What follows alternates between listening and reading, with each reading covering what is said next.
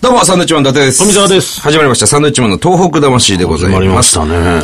夏休みですか夏休み。うん。いいですね、夏休みね。さあ、夏といえば何ですか夏といえば、夏決まりですいや、ね。どういうことだよ。夏木マリさんじゃないでしょ。夏目漱石。夏目漱石。夏木豊。夏木ゆ、夏木豊 さん。懐かしいですね。夏がつくといえば。 まあまあそうですね。いやいや、高校野球なわけですよ、やっぱりね。あー今、あの、地方大会が。 はいはい。ね始まったりあなた大好きですか僕らね。はもう、必ず高校野球は雑誌から買ってね。ねかけたりするんですか金る金かけたりするんかでけすかないですよ。 かけません、かけません。そういう見方じゃなくて予想するんですほう。ね、各地方の代表はここが来るだろう。そっから予想しますからね。なんか、いつもやってたな、そんなの。。やってますすよ。だからうちのマネージャーの林さんとね、あと U 字工事の益子と、はいえ3人でいつもですね、49、49地域のね、まあ代表校を全部当てるっていうね、そっからスタートするわけですから。誰が一番やっぱ当て、当てられるんですかえー、林さんかな。マネージャ ー。マネージャー林さんがね、本当にものすごく詳しいんでね。確かにね。よくそん僕なはこと知っ、てる僕はなっていう東北地方の高校野球はいはいははい特に詳しいんですけど、ええ林さんは全国的に。全国的に詳しいんです。ね。益子くんは栃木しか詳しくないですね。なるほどね。 そうなんです。えおうえまあ、高校野球僕大好きでね、もうビデオ撮って見てるわけなんですけれども、ええ甲子園といえば、ええ東日本大震災で被災した東北地方の中学生の野球チームを招待して行われる絆甲子園というのがあります。え4回目の今年はですね、関東のチームも参加して石巻でお8月2日3日と開催されます。はい。これはね、まあ、先週もちょっとお話ししましたけども、ええこれはぜひね、皆さん応援しに行きましょう。これ大人は参加できないんですね。大人は参加できません。ねはい。いや、子供の一生懸命なプレーっていうのはものすごいいいと思いますけどね、やっぱ大人の無様なプレーもね、まあまあ、ちょっと面白いですけどね。ね、無様甲子園みたいな無のやん様ないですか。甲子園はやらないですね。何の意味もありません、そうですか勝手にやってください、それはもう中学生のシニアの大会なんていうのは、あのー本当にね、大人が見てもしっかり楽しめる。ホームランも出るし、ピッへえ。チャーの球も速いし、何キロぐらい投げるいや、中学生で140キロ投げますよ。マジで本当に。あ、そう投。げ145とか投げるやつもいますね。それ確かですか確かです。本当ですか本当にいます。べらぼうに早いです。これがね、その辺の草野球とはちょっと違います、わけが。で、公式だしね、ボールもね。あーうん、迫もう本力格ある的でしなょうね、えー野球が見れると思います。石巻も立派な球場がありますんでね。そうですねうん。ぜひこれは見に行っていただきたい。うん。いいですね。しかしこういうのね、東北地方の中学生と関東の中学生がこう交流するっていうのはね、そうですね。こういうのはどうなんですか頻繁にあったりはしないんでしょうね、多分ね。あまりないと思いますよ。まあ今年で4回目ですから、まあ震災後にね、こう、始まった大会なんですけれども、あのー主催の方と先ほどお話ししたんですけれどもね、東北が完全復興するまでこの大会を続か、続けると。ほう。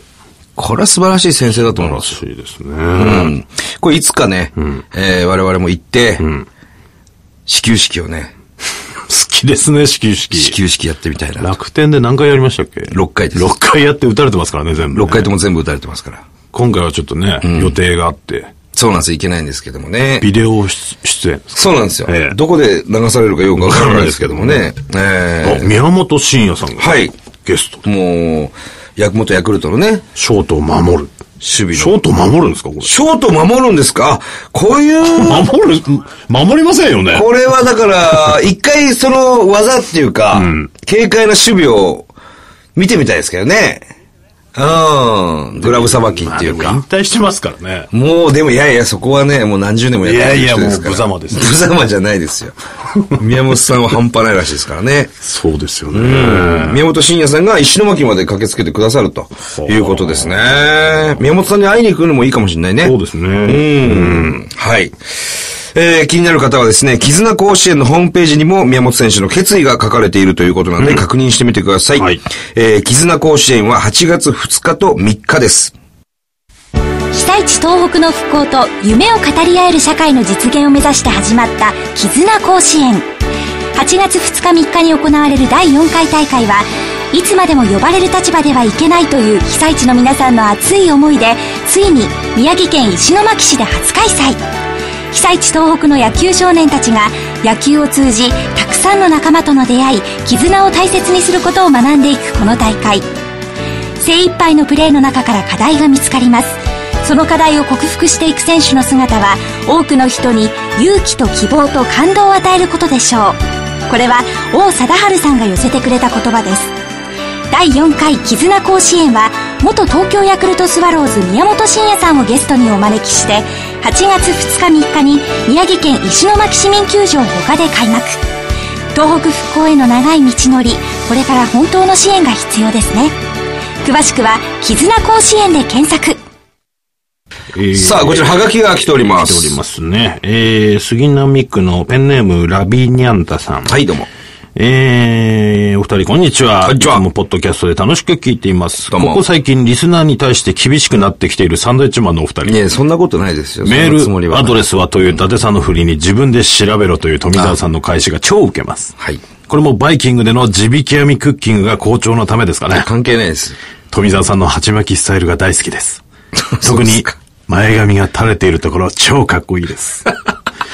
えーさて、そうなんです東京に住んで4年半経ちますが、はい生活費の限界に達してしまいそうなので、私は今月の7月を目指し、愛知の田舎に帰る予定です。あらあら、これから番組をき聞き続けます、遠くからになりますが応援してます。単独ライブ行けたら行きます。これからも頑張ってください。ほう。あ、金がなくなったんで帰りますっていうことなんですね。何やってたんだろうね。わかんないですね。7月をめどに、7月をめどに帰りますっていなるほどねう宣言がね、ほうほうほう来ておりますけど、はいありがとうございます。ありがとうございますはいまあ先ほど、絆甲子園の話しましてね、今石巻で行われるということなんですけど、はい石巻の子からも、これ前にね、はいはいおはがきいただいたの覚えてるかなそのバイオリンの、バイオリンやりたいんだけど、その自分の地元がね、その被災されて、バイオリンとかやっててもいいのかななんていうふうに、ああ、はい、高校生のあの、罪悪感を感じて。そうそうそうそうはいはい、覚えてますよ。その子から、はいえー、またメールをいただきました。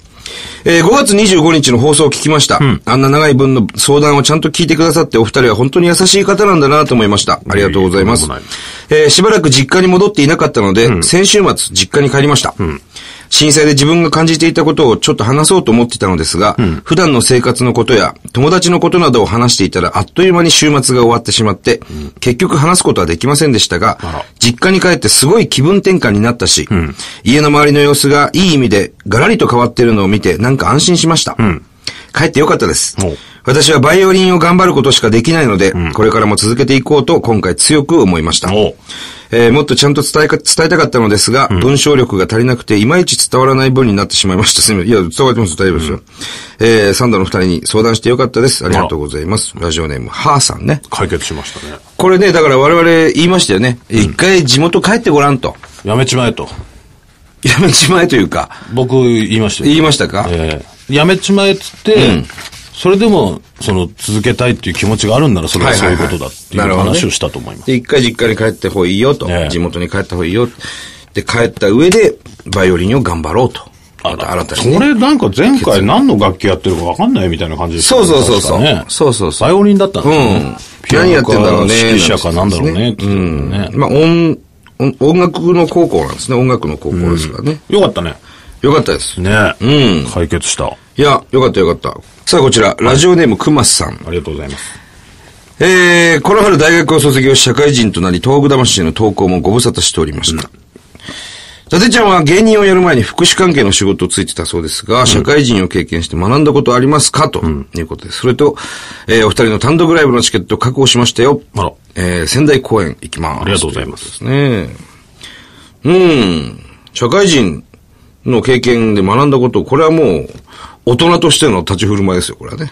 例えばどういうことですかいや、ですから、その、要するに、座るとき、その、上座とかね。その、ああそういうのもこわかんないの、わこういう人は奥に、奥の向こう側に座るとか。どっち座るとかね。えはいえはいはいあと名刺の受け取り方、渡し方とか、ええその目上の人に対する接し方だとか、そういうのは、ある程度わかります。まあまあ、もともと体育会系で我々ラグビーやってましたからね、はい先輩に対してはもう絶対なわけですよ。ええまあそういうことで上司に対しての立ち振り前。まあ後輩は結局できませんでしたね、僕らはね。僕はね。まあそうですねうん。まあまあ勉強にはなりましたよ。うん。嬉しいですね。この方、東松島から、はがきくれました、熊さん。確かに久々かもしれないね。ありがとうございます。。ありがとうございますはい。さあ、そして、はい。えー、これは、あの、いつも送ってくれる、愛知の福井さん、福井あ、のカ福レ井ーの。福井のカレーさんね。福井さんですね。はい、福井さん。えー、また、えー、5月25日に仙台市若林区でも支援活動を続けているボランティアグループリリューツを訪問してまいりました。ありがたいね。えー、若林区を訪問したのは約2年ぶりでありました。はい。えー当日は若林区七号市民センターですかね、うんえー七号調理室をお借りしてカレー、おにぎり、スープ、サラダを作ってまいりました。はい米、玉ねぎ、かぶは若林区産のもの、その他野菜は宮城県産のものを使用しました。うん。まだまだ大変な状況の中、リリースの皆さん本当に頑張っておられました。はいできたら年内にもう一度訪問したいと考えております。と言本ってね。当にいろいろやってくださってますね、え福井さんはねこう。その時の様子を写真撮って、ね送ってくれましたね。嬉しいですね、こうやってね、状況を説明してくださってね、いつもありがとうごあざいれままあす。でもそうなんですよ。本本当にね、写真がないとね、あの、行った証拠っていうのはね。当に別にそういう証拠を求めてるわけじゃないんですよ、証拠我がな々いとね本は当。に行ったかどうかわからないとかね。いやいや、大丈夫です。それはね、言ってくださってるわけですから。いろいろね、えー、カレーの写真なんかもいっぱいいただきました。ね、みんな楽しそうにカレー食べてますねね。うん。美味しいですからね、福井のカレーはね。そうですねええ、ありがとうございます。本当にいつも被災地の支援ありがとうございます。はい。さあ、番組では東日本大震災に対するあなたのメッセージを受け続けます。はい。えー、はがきの方、えー、郵便番号100-8439、日本放送サンドイッチマンのトーク魂、それぞれの係、えー、夏木まりのリクエスト曲も待っていまいすや、。待ってませんよ。大丈夫ですよ。えねえーメールアドレス言ってください。あ、自分で調べてくださあ、もう全部そうなんですかそうもうですここ何週もそうですけども。い。もう、だから、はがきの方もね、もう、次回から言いません けどなんでだよ。自分で、何でもね、そうやって人に頼るんじゃなくい、や、頼るって我々の番組ですから、えー自分でね、そうやって思い立ったらね、いろいメろールも来なくなっちゃうよ。自分で行動する。これが大事。日本放送で検索してくださいね。ははいい。それではまた来週です。バイビー